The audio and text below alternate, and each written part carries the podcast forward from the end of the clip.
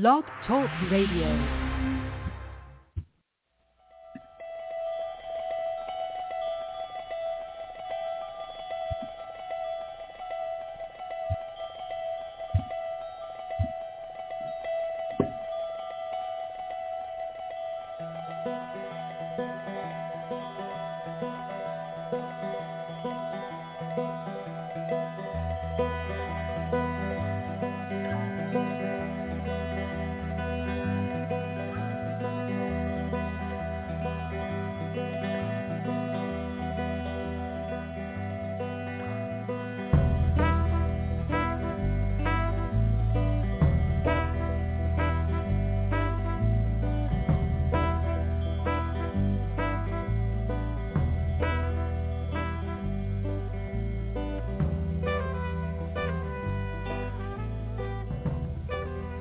Everybody. Welcome to the Neil and Kristin Baker Psychic Hour. Good morning, good afternoon, wherever you are. Good evening. Where we, our listeners are located all over the world. It's very exciting. But um, it's morning here for us. The phone number to reach us is 914-338-0164. And we request that you press one so we know that you would like to speak with us. You can also join us on Facebook uh, and Twitter. Those accounts are linked on our Blog Talk Radio profile, the Neil and Kristin Baker Psychic Hour, Neil and Kristin Baker Psychic. That's on Blog Talk Radio. Again, 914-338-0164 is the call and number. And today we are talking about how to be what are we talking about? well, what it is to be a guide. What it is to be a guide. A lot of people say they need guidance. So they they sort of water down that they're getting a psychic reading for whatever reasons, and they imply that they're just looking for quote guidance. Guidance. Uh, so guidance is it's a noun and a verb, essentially. Uh, essentially a noun, but but it also comes from the word guide, which is also a noun which is a proper term for a title or a name, as well as an action. So a guide, a gu- when when someone's seeking guidance, sometimes you can look at it in terms of what, like a like a priest or a rabbi or a scout leader or something like that or some mentor that you respect. But when they come to, when people come to a uh, psychic, knowing that they're a psychic for guidance, it gets into a different element of conversation. Right, because they're looking for, they're looking for future, oftentimes, predictions. So guidance on what the future holds. That's right. Not just what the future holds and perhaps how to approach future if there is given a choice in the matter. So what what what does it take to be a good guide as a psychic? I think it requires two things. First, the person should have a good head on their shoulders and be wise by just an organic foundation. They're just smart. They're wise. They're knowledgeable and they have that ability regardless of whatever their whatever their psychic connections are. Um, the gift of insight. Yeah. On a on a on a on a ground basis, not ju- not only a psychic basis. We're talking about a ground basis of insight. Right, because what it does is it expands the dialogue. It provides to the listener a, a broader explanation for things and, and the conversation widens into more of a interaction of ideas and questions and answers. So first of all, a guide, a psychic guide should be smart from the get-go. If they're not smart from the get-go and they're just a conduit that, that supposedly is channeling a higher spirit Go to the mountains, seek the golden fleece. You know, you can have those kind of guides too that that burst out of mythology and science fiction and fantasy and things like that counsel. They just subscribe to a, an action. And, and that can be a guide too. Go when the sun is down. Look for the four-leaf clover. You know, there's nothing therapeutic about it, but it is a form of being a guide. It is. And some psychics channel specifically on that one note. But the problem, I, I think the problem with that is it gets into questions about how to interpret whatever whatever they're channeling, and it may not be clear the the, the information clear. from the channel. So again, channeling takes a certain level of insight. So if you're channeling, it, you can misinterpret what You is can. being what what is being uh, uh, transmitted by whatever source You know, but if is being connected to. if we take our classic film noir uh, mysteries, and the detective is looking for the killer, and he goes to the old lady on the corner selling flowers, and he starts to question her, and the only thing she says is, "Look for the man with the one eye." That's That's pretty says. obvious, yeah. You know, she's a guide. She's still a guide. She's a guide that provides information in terms of clue finding, leading to a specific destiny. Right, and I I- have to clarify what I'm what I was referring to is not a you know human being that's giving a clue, or or or being a guide. I was talking about when connecting to to non-physical entities and interpreting that language, which is not which is often symbolic, Yeah. not uh, not straightforward and linear. You know, there's a wonderful scene in the the movie The Wolfman, the one with Lon Chaney Jr. When Lon Chaney The. American gets- Werewolf, you mean? No, no. It's Ameri- the Wolfman. It was Oh, The Wolfman? 1942, 1940. Uh, and Lon Chaney gets bitten by the, uh, the wolf, and um, by by a by a man who what who who was a wolfman. And then he now is the wolfman, and he goes to a gypsy. Now gypsies. Yes, which I don't think you're allowed to say that word anymore. Uh, I just read something where they omitted the word. They said a word that's derogatorily used to describe people from a Yeah. region, and I thought, what hog are we? Are we erasing Yeah. Brahms and Well, Well, you know all uh, show, retitling we- all these? We say the word gypsy. So he he goes to this gypsy who lives in a in a little uh, wagon, and she looks at his hand and says, "Oh, you have the curse."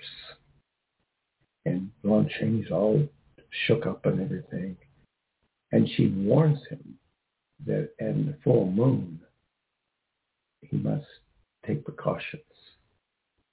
But and she was a great, I think, Hungarian actress. She was a fabulous actress who played the gypsy older lady. But again, the, that she is she a guide? She's supplying information based on a sign, and then that sign opens up in her mind a wealth of knowledge about the underworld and curses and things like this. Uh, and we're not even excluding Homer and the Odyssey and different oracles and figures that were guides, so to speak, even in Shakespeare's time, in his writing, in uh, King Lear.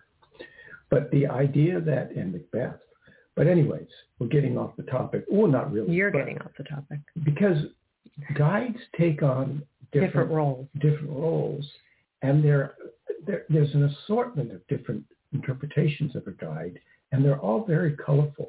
We always stop breathing when a guide comes into the frame of the film or in the book or in real life. You know, and then beware the Ides of March for Julius Caesar. Warnings. Guides can give warnings. But when a, when a person seeks a guide, as a psychic guide. That person, they're sort of like a cat. They're supposed to know what's on the other side of midnight. They're supposed to be able to tap into something and then ideally combine it with their wisdom. So you can have a specific uh, non-diluted sense of connection to a spirit and you just give information like we said before and there's no therapy involved. I mean, asking that kind of a psychic for therapy, you might as well be talking to a wall. Well, how am I going to feel when I'm going and eh, go to the wall? You know, they don't explain. They have no psych- psychology behind their statements. It's just a divine comment. But when a psychic is tapped into the astral realm and is speaking to spirits and guides and mentors and things like this, they also process into their mind a, a pool of information that is abundant with knowledge and good advice and evaluation. So what it implies is that a psychic guide is also an evaluator. They have to receive what they're getting from the other side and also process it so that it can be exchanged into other valuable forms of information. And that's where it gets a little bit tricky. Uh, when you're tapping into a spirit and the spirit's telling you one thing, even if it doesn't sound logical, you know, jump off the cliff. Oh, oh, oh my God, I got to tell them to jump off the cliff. But you know, it, it doesn't. I mean, there's a scene in uh, in uh, Jason and the Argonauts where where Jason and his crew have to jump off a cliff in order to escape these raging skeletons that have come to life and they have swords and they're battling Jason. And the only way that they can survive is to jump off this large cliff, which probably would have broken their necks in real life and the skeletons follow them and they all crumple into bones, the skeletons. So, I mean, sometimes I guess jumping off a cliff is, is wise advice. But yeah, what, what, you know, when we do readings, we're often uh, asked for advice, guidance. And it's different than someone just saying, are there any messages from the spirits? Now, so people ask that. Yeah, that's what I'm saying. Yeah. But that doesn't imply so much psychology. No. As direction. Messages. A, a, message. A message isn't usually compiled in advice. advice. It's a message. So so there are, are different spirits out in the astral realm that hold specific uh, components of information, whether it's guidance. You, you, you mustn't be so sad, you know. So, and that might be logical on the part of the psychic giving that information, but maybe but there may be a direct guidance from a, from a higher source. We've had we, we've done readings where we've channeled we, we who we believe are spirits or souls, and said don't don't don't cry for me like that. Um, don't, don't cry, cry, for me, Argentina. Argentina. Don't cry for me. I'm okay. Christ even said it. Don't weep for me. Go to thy family, you know. I'm ascending into heaven, that kind of thing. So there, there is a, there is a conference sometimes where there can be a release of tension in the guidance an assurance that things will be okay. Now, if a person is seeking guidance, what does it usually mean? It means that profoundly they're confused. They're confused in a very profound sense of the word, and they, they don't know what to do. So there's a belief that either the guide, the spirit, the mentor, the, the psychic can help clarify what they're to do. And then what happens next? Sometimes it comes in with a message. Oh, uh, were you drinking lemonade today at 2 o'clock? Yes. Oh, then therefore go for the decision that requires Wednesday. Oh my God, Wednesday is when I'm supposed to. Oh, that's when I'm supposed to uh, go. You know, have that phone call. That, that boy, that makes a lot of sense. So you get these cross-reference validations that seem to be things dropped out of the sky, like the, I, I like to call them UFOs, unidentified flying objects in the psychic world, because sometimes the psychic doesn't know how something landed on the plate of their mind uh, while they're giving a reading to somebody until the person getting the reading makes sense of it for them. So that sometimes happens. Um, but it's interesting. But I think it's a unique way to give a reading because if you listen to the psychics that are out there, if you listen to Blog Talk Radio or even um, James Van Praagh, that's who we were trying to think yeah, of the other night. Didn't we see someone who looked like him? We couldn't remember the guy's name. Yeah. Yeah. James Van Praagh or James Van Praagh, John Edwards world. It's a lot of uh, messages, but not as much guidance a lot of people in Blog Talk Radio are giving guidance. Yes, people ask for messages from spirit, but if you listen to many of the psychics that are on the air, they're guiding people um, and giving advice. But mixing validations with advice, combining the two elements, is not as common in in as far as psychics that I've heard doing that in an effective manner and tying the two together. And the validations can be very obscure. They can be. You know, I and I made a further mistake with James Van Praagh because I mistook that name to be the psychic that worked with the investigation of the Boston Strangler, who uh, the detective at the time sought a, a psychic to try to figure out who was the Boston Strangler. And the psychic came in, He was very famous. He's a, in real life, he's a very famous psychic back in that day, what, in the 50s or 60s. And he described uh, the Boston Strangler to such a, a minute, to such minute detail that they went to this guy's house and found 99% evidence that this was the Boston oh. Strangler. But it, and so 99% evidence, but that 1% was he wasn't.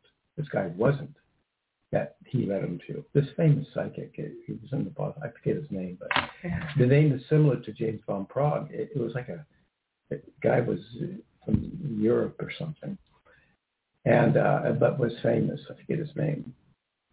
So uh, sometimes you know, psychics are employed to track down people. That's another famous thing. And that's a form of guidance. They're like a track dog, a bloodhound, you know, a police dog, a sniffer. They, they are able to provide guidance through impressions that can lead to street names, cars, locations. They find dead bodies, things like this. And um, but but even though, like in the case of the Boston Strangler, uh, it, they can they can go to the to the right characteristics of a person, but it's not really the person. So there's it's not foolproof. Right. Well, what and what I meant what I meant when I'm saying when I said merging the insight and the psychic validations regarding obscure validations did you eat eggs this morning? Then therefore, yes, then therefore this is what you should do. That's a rare form of psychic uh, advice than you hear typically. There's a format that a lot of psychics use, and it's more common. Yeah, You know that and it was. Uh, go ahead. that that gets more in the element and definition, however disheartening, of riddles. You know, when you when you a riddle is really imbued with with an answer to a mystery. So riddle is to riddle, to unravel, to to to engage in something that is riddled with information. So a riddle, and then it turned into a fun word game. It also turned into a hunt. Like if you were going to find something, you, you provide riddles to the uh, to the search, or uh, of course the famous Riddler in Batman.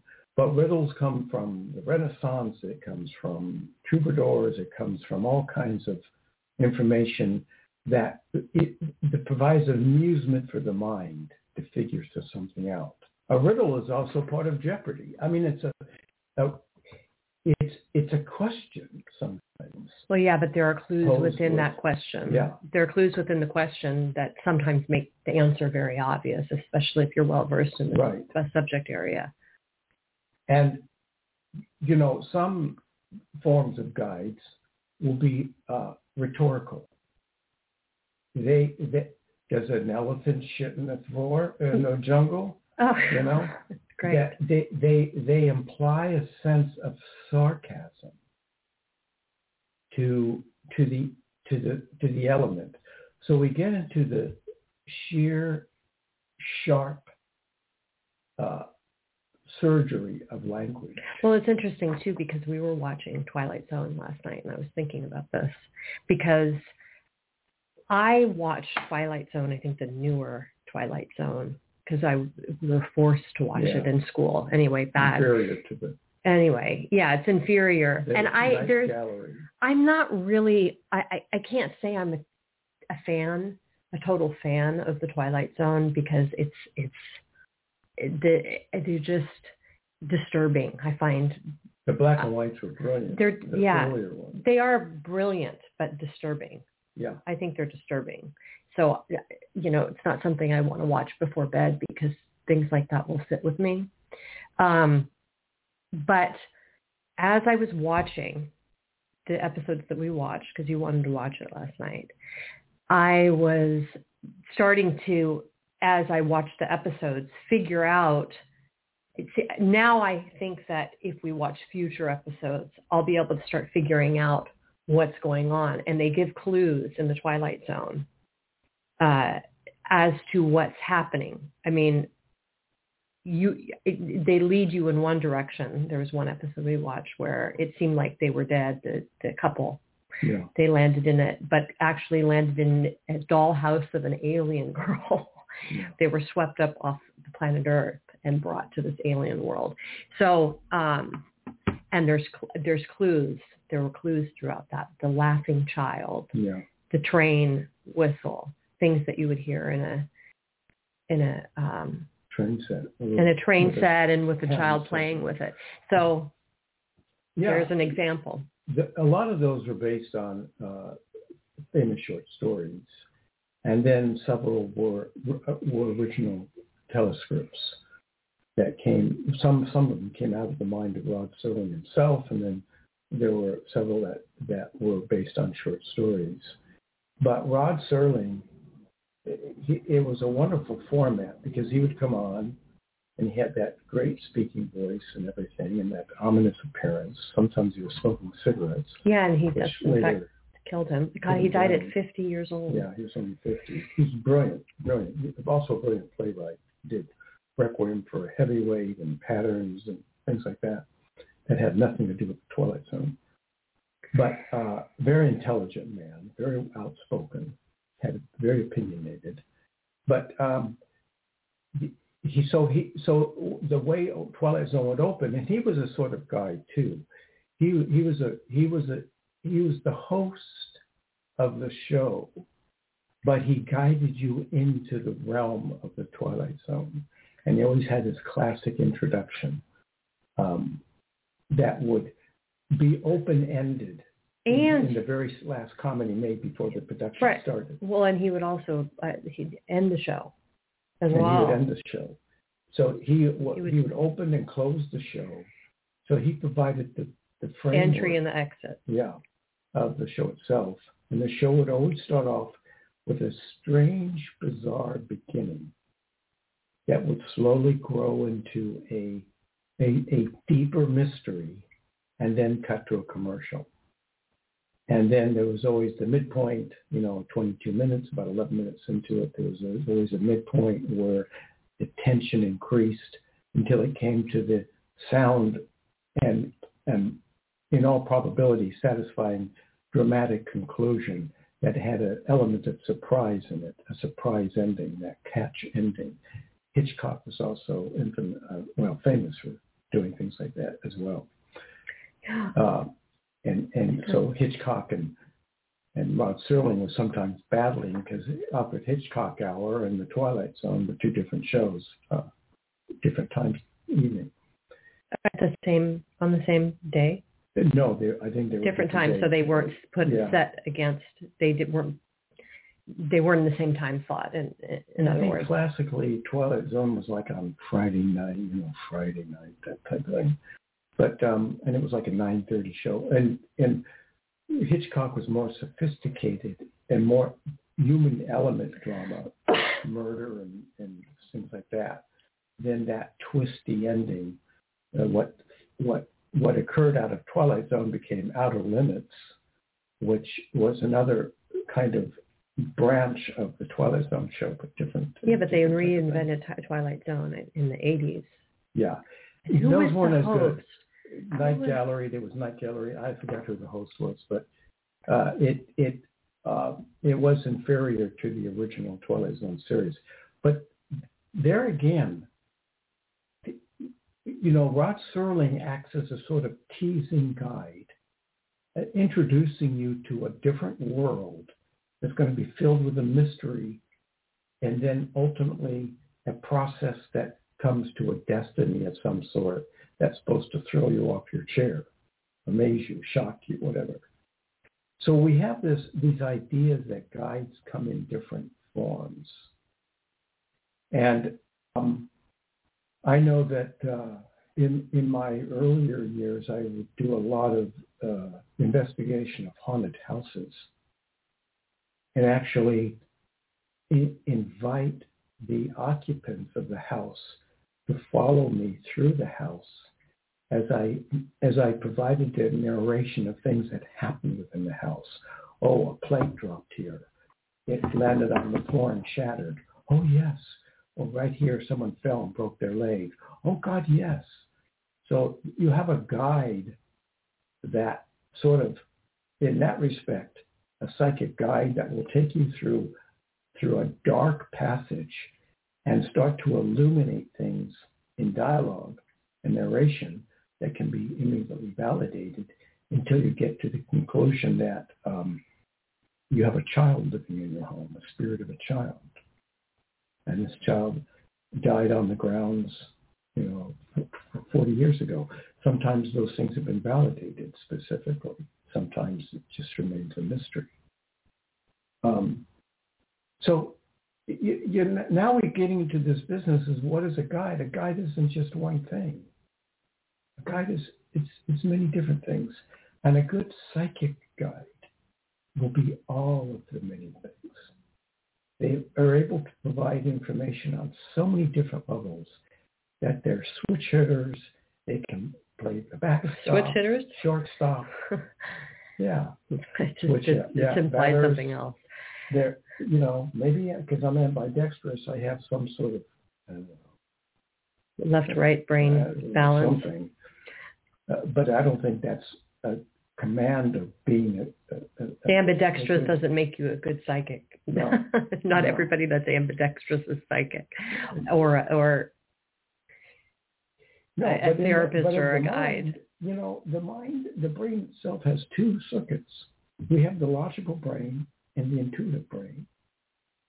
You know, the meta, the, the brain that's linked to the outer limits, if you will, and then that, if you're fortunate, has conversation with your logical brain. So you're just not sounding like a like like a um, dramatic orator that is saying we're crazy things.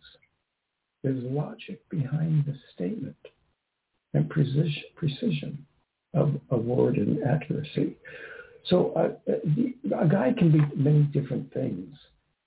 Um, and when people say, I need guidance, it to me, it's a loaded question.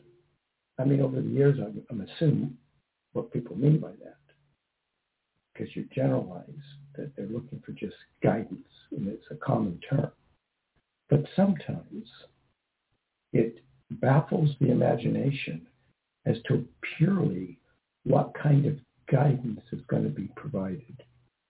And even the best of psychics doesn't always know what door they're going to enter when they attempt to reach out and seek guidance from the astral realm. Right, because on a on a on a logical level, oftentimes a psychic can enter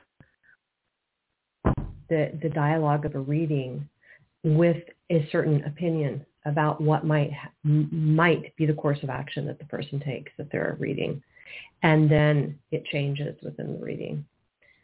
yeah, yeah, it can, yeah, gotta, and it can be surprising. Be you know, to uh, how uh, how a reading flows. A reading is a is a breathing mechanism. It's filled with information that is extraordinary, meaning it's not an ordinary conversation. When you go to a psychic, you're not going to have an ordinary conversation. Every craftsman, every tradesman has to have, or in the realm of their conversation, you talk to a plumber, they're talking about the pipes, and you talk, go to a mechanic, they're talking about the car. You go to a psychic, and you, and what is going to be opened up and talked about is not going to be specific, even though there's some conclusion that's going to involve some sort of psychic information, some sort of special supernatural language that is still intelligibly defined as English. Well, I mean, but there will be specifics. You said there won't. I mean, there will be specifics. There will be. Okay. There will be. Okay, let's bring on this caller here from 954 area code. Hi. Hi, this is Valerie. Hey, Valerie. Hi. How are you? Fine, thanks. How are you? Good, good. Um, I was wondering. What? So, yeah, seven twenty sixty four. Oh, 64. Sorry. Yeah. I know you're 11 too, but yeah. okay. Hi. Um, I had a acquaintance I met at a a local workshop here. It was a workshop on shadow shadow work. And I helped her move here from Pennsylvania and she was murdered. And so uh, I'm still in touch with her mom, and the case is still, you know, in the courts and stuff. So I'm just wondering if you could. Her mom's always looking for. Uh, she was just asking me what we mm. should, what uh, ideas for a celebration of life, and uh, obviously her mom's still struggling and stuff. So I was just wondering if she, um, if you had oh, any connection to her. Um, or okay, so real yeah. real quick, let's um just to recap. This is the woman you met in a shadow workshop. Uh huh. In yeah, Pennsylvania. No, uh, we were in Fort Lauderdale, and she oh. wanted to move here. From. So she contacted me after the class, and so she stayed with me. I don't know, three or four days, and I helped her. She moved to Boca, which is uh, well, about an hour north of me. So I helped her move, and we stayed in touch very little because she was um in a different area. She was she was single, and she was like she met somebody right away, and she seemed to meet people very quickly. So I mean, and you know, she was much younger than me, so you know, we just kind of. I thought she was doing well, so I mean, we didn't really connect much. And then her mom, it's reached out I don't know if it was about a month before this all happened, but it was during COVID. She had said she had moved to Fort Lauderdale and that she wasn't she had gotten married and she said she wasn't married and she was in a different job and uh maybe I could reach out to her. And because my mom had just passed in covid I I hesitated. And then the next thing I knew was uh July I think it was July 13th and then her that she got murdered and her mom reached out to me a couple days after and said just wanted to let you know and so Um, do you have her birth date? Yes, uh, she was on Facebook, so I just looked it up. August seventh, nineteen eighty-two. 1982. And uh, to me, she was a very spiritual person, and she did a couple of um, YouTube videos where she's like, you know, and I thought I believe this too, but if your energy, if you keep your energy or vibration at a certain level, I don't know how she could have attracted this. You know, I I don't know if you believe the same, but um how did she attract somebody that murdered her? Well, you know what I find interesting is that this prior to her murder, she moved to Florida. So that move could have triggered this event. Yeah. Now, whether this was something that could have pre- been prevented by a move or she was destined to come down and face, we really haven't determined yet. Yeah. She was 35 8. And when was she killed? What was Pardon? 713? What was her? Yeah, was it's, uh, it's the thirteenth, and it was. Uh, I think it's going to be a year this July. Um, yes, because it was during the whole COVID stuff. So she was uh, 30, 38? She was just Um, going to have a birthday. Yeah, I don't Yeah, know so if she it was was her birthday. so she two years beyond. You know. Do you want to know uh, her first name? Does, is, Yeah, you can give it to us. Tory.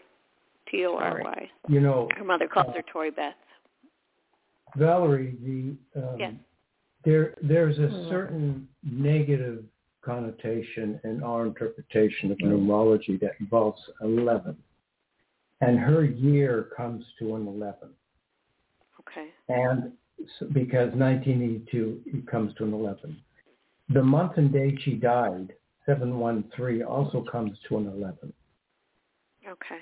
So the, the first of all, you have to assume that um, that uh, and and the master and your master number and her master number is 28, which is which her, is her inverted year. and her first and last. of Yeah, birth. and you and you're involved in the in the sort of plot of events in some regard.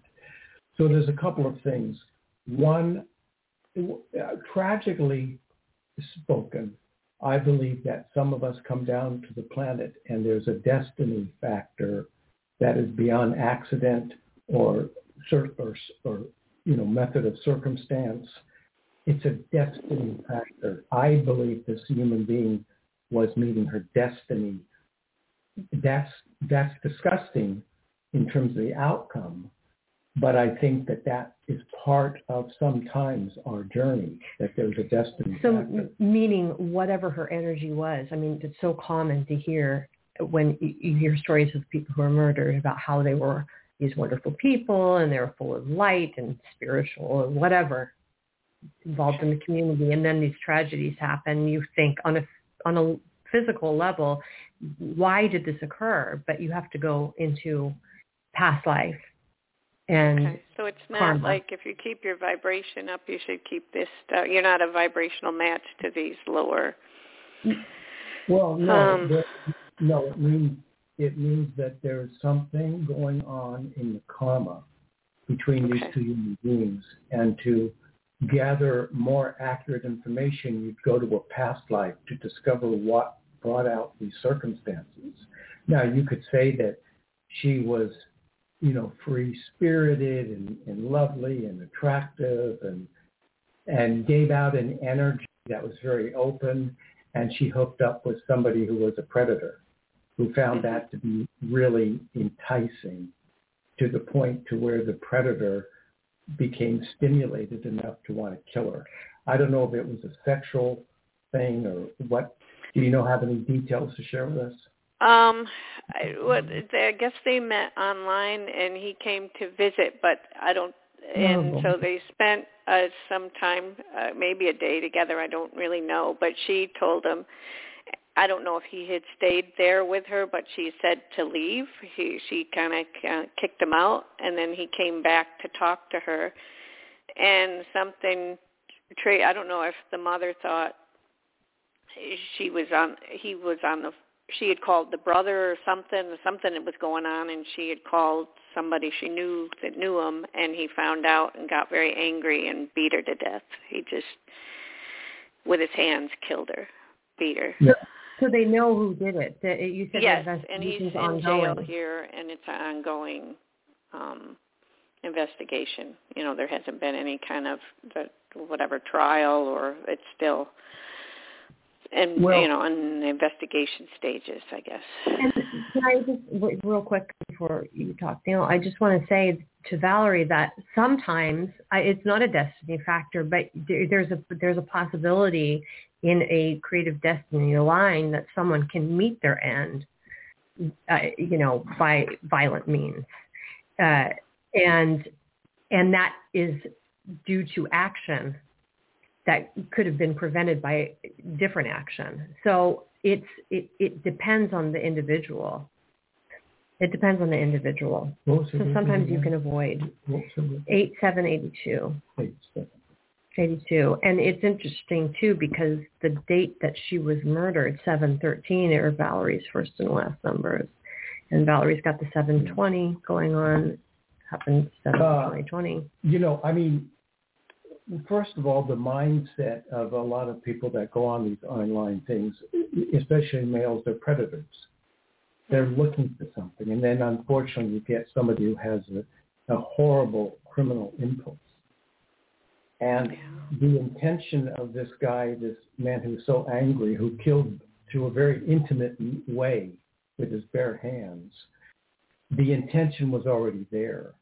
He just had to be triggered. But he Okay. met her already with a bullet in the gun.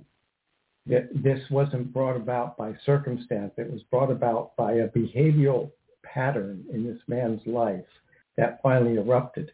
Now, the destiny factor between the two might be something that psychically you go in and examine to figure out uh, what what occurs. And in a psychic vibration, I'm seeing a staircase. So I don't know in a brief snapshot of information whether there was a two-story home or a staircase in the environment or whether she was trying to run up a stair or something like that. We don't know. You don't know. I don't know. But but that seems to be a, tr- a train of, of images from a train of images that seems to be occurring. And in all due respect to the soul that crossed over, a lot of times people who die violently under these circumstances, their soul remains on the astral realm for quite some time. We want to think they go to heaven, you know, in those that common terminology, they're in heaven. I would love to think that all the time, but I have personally experienced souls that are caught in the astral realm under these kind of circumstances where there's violence involved and, and things like that. Um, you know, so I, I, uh, and I don't want to get this into a reading where we're trying to, you know, do a reading because you're not going to be able to supply a lot of validations. So I don't know specifically what are you asking? Oh, I just didn't know if she, if she, uh, if you had a, if she would connect and you had a message or something. Just Yes, her mother's always asking because there was another woman in the class that was a sh- uh, studied to be a shaman, and so after she and she worked closely with Tory, so she had told her mom that she connected and made sure that she helped her cross over or something, and she said she was in a better place. And, Yeah, that, that's that's nice. That's a nice story. In the idea of the shadow uh, theater, we have shadow theaters for certain things. One, shadow theaters were were a form of communication. They're a form of communication. And coincidentally, we uh, that Twilight Zone we were watching, that the character describes being in a car driving under the influence of alcohol, and the last thing they remember was a great shadow fell over them. When we think of shadow, you know, the shadow, the radio character, uh, we have shadow puppetry. We have puppet shows that are shadows. We create shadows on the wall. Shadows are also supposed to be the astral form of spirits that communicate to us from the other realm. So she was involved in some form, if you will. If we look at the dark side of shadow theater, we're also looking at the underworld. We're looking at things that that contain an ominous sense of interpretation. So when you deal in the shadows, it's not usually a, a nice connotation. There's something Okay. mysterious about it. It, it. it can mean a dance of authenticity towards revelations and mysticism and great things like that. I get that. I understand that. But she was already involved, and this is a proof of the pudding. She was involved in the dark energies of existence. That's how she brought this, the manifestation of this human being into Yeah. the world. Now, in terms of messages, she's, first of all, if you want to convey anything to the mother, there's a staircase. Okay. There's something about a staircase. And you know how some staircases, uh, they have a door in them where they, and that door leads to a closet. So that, so you see the staircase going up and then at the base of the staircase, maybe in the wall, there's a door and you can go in that door. There's something to do with a staircase, a door. That's where the start begins, which implies that the soul has not, in my estimation, thoroughly crossed over. Okay. You know, That's just not going to be exactly reassuring well, to her. I mean, unfortunately. it, it, it, it's a process. If the soul is caught earthbound because their life was disrupted in the process of existence, maybe they aren't supposed to live yet. Maybe there's something in that in that parallel universe they're trying to work through. You know, there's issues involved that are tying them to the planet, the mother, the circumstances of their death, the fact that she died rather young. You know, it, it's nice to think they crossed over, and, and I hope maybe I'm wrong, but I'm not getting that signal. I'm getting a Okay. different So signal. if we pray Go for ahead. her, what is there anything we can do? I well- can do not, you know. Well, those are all nice gestures, and I'm sure that there's nothing harmful about doing that. Mhm. And so that is a nice thing to do. Does it always solve the issue? Of course not. Yeah. It, of course not. Can, can you pray for a million dollars right now? It's not, oh, prayer doesn't always lock in with the results, desired results. Prayer and assistance sometimes is needed in the interaction with a soul that's caught in, a, in an astral realm. So the, the attention that's given to the soul is crucial. We're giving to the soul a crucial, it's like saying, I'm, I'm caught on an island and I just saw an airplane fly by that signaled they know I'm here. We're giving assurance to this soul, I believe. And that's crucial right now. And if we say we're going to rescue you or we're going to help you get to the other side, that's of course reassuring. Do we have the power to do it? I don't know. Prayer can be powerful. But I'll tell you this, um, Valerie, there to me, I feel like there's something caught. She's caught. And there's in, there's parts of speech, a staircase, some ripped clothing. And now part of that may be the drama of the incident and the terror that was it, it, that was absorbing her mind at the time of her last moments in that brutal attack that led to his death. But, but I will say this, there seems to be pieces, shattered pieces that are on the planet that might help her resolve her issues. I'm not sure what that is, but I've been doing this a long time, and that's the way I'm approaching this reading. Okay. All right. So, you know, you could talk to the mother about this and see if it makes any sense. The mother can call us. I don't, you know, Yeah. but but to get a message, number one, this individual is not going to give, you know, oh, you know, I don't believe that this person's going to give a message like, oh, Earth people, you know, love one another. No, this human being is caught in a crisis. So the message will be crucial to their experience. They're not the kind of a soul, in my estimation, that's going to be giving an enlightening conversation about existence. They're caught, Valerie. And I hate to say that, but that's what I believe. Yeah. Yeah. I don't know. Yeah, the mom oh, ca- reaches out to me, and I don't mind. To, you know, everybody's like, "Oh, my husband's like, oh, that's not good for you." To, and I'm like, "What if I'm giving her comfort? I don't know why." She's like, "I don't know why you ever." Uh, you know, stop talking. I'm like, I don't know. She, we weren't close in class. I met her for a couple of days. I said we had a good time while she we were together. I helped her, but I mean, there was an age difference. She was, you know, I don't know. We were in two different parts of our lives, you know. Right. There's a And- connection. I mean, you guys made a connection, and the mother, obviously, I mean, you're her link to. Mm.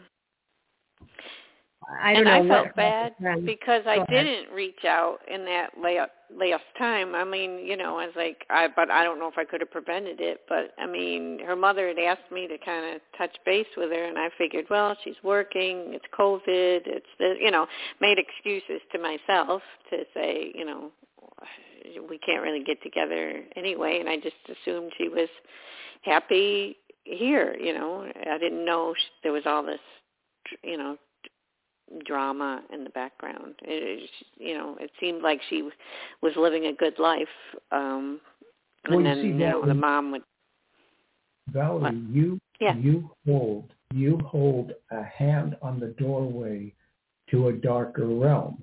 Not that that's bad. You have an ele- you're a 2911 too, and you're born in 1964. So there's something in the deep abscesses of your consciousness that you have an awareness of the other side, and you have an awareness of the darkness of existence. You may not have tapped into it. Maybe you have. But there's something in your soul to where I believe you have experienced in a past life something similar to this individual. And there may be a karmic link you have with this individual and a tribal connection you even have with the mother. So there's Yeah. something deeper going on in this conversation, and maybe you don't have access to all the vital information that's needed. But I will say, we, what we can do, what I we can do for you, is ask this soul to approach you in a dream world, Okay. so that you have a vivid dream about her. And if you do, Valerie, then call us back. We'll try to interpret it. But if this Okay. soul is really in distress, and you have a link to communicating with her, we will ask that there be a channel through which you have a dream with her in it. And it's a strange dream, but one that you retain, and then you can share it with us. Yeah, I always told them. I always felt like I don't know. I read a poem by the an, a poet laureate or something that well, and it was a Native Indian woman. I can't remember the exact title or whatever, but it was basically.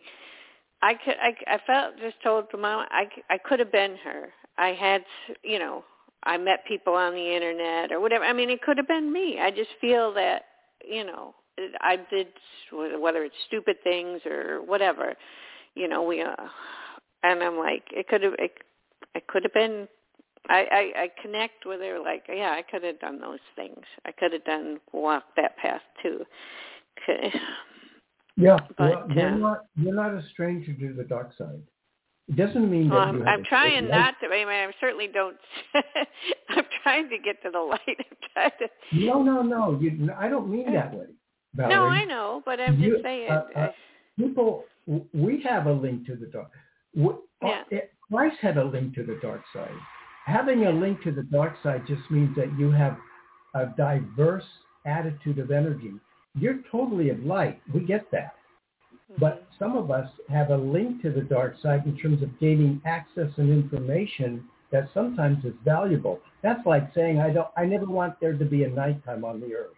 I mean, come on. Yeah, right. I understand that there's, you know, it's, yeah. yeah duality well, or whatever. It's yeah. Not, it's not always bad. In uh-huh. fact, some of it's in, in, in Indian mythology, it's crucial to understand the dark side. Crucial. Yeah. Hmm. Okay. Well, thank you for your time. And, okay, and I will if if I I just saw, I was listening to a show about writing down your dreams and stuff like that. So last night. So oh, interesting. Yeah. Well, hopefully, yeah. yeah. If if you do have a dream, get back in touch with us. I will. And then thank you okay. so much. Take okay. care. Bye bye. You know, we have another caller. We didn't get to the caller. Unfortunately, we're out of time. But um, 973, call us back on Friday. We'll try to get to your call. And we're back on the air Friday, 9 a.m. Pacific, 12 p.m. Eastern. Thank you.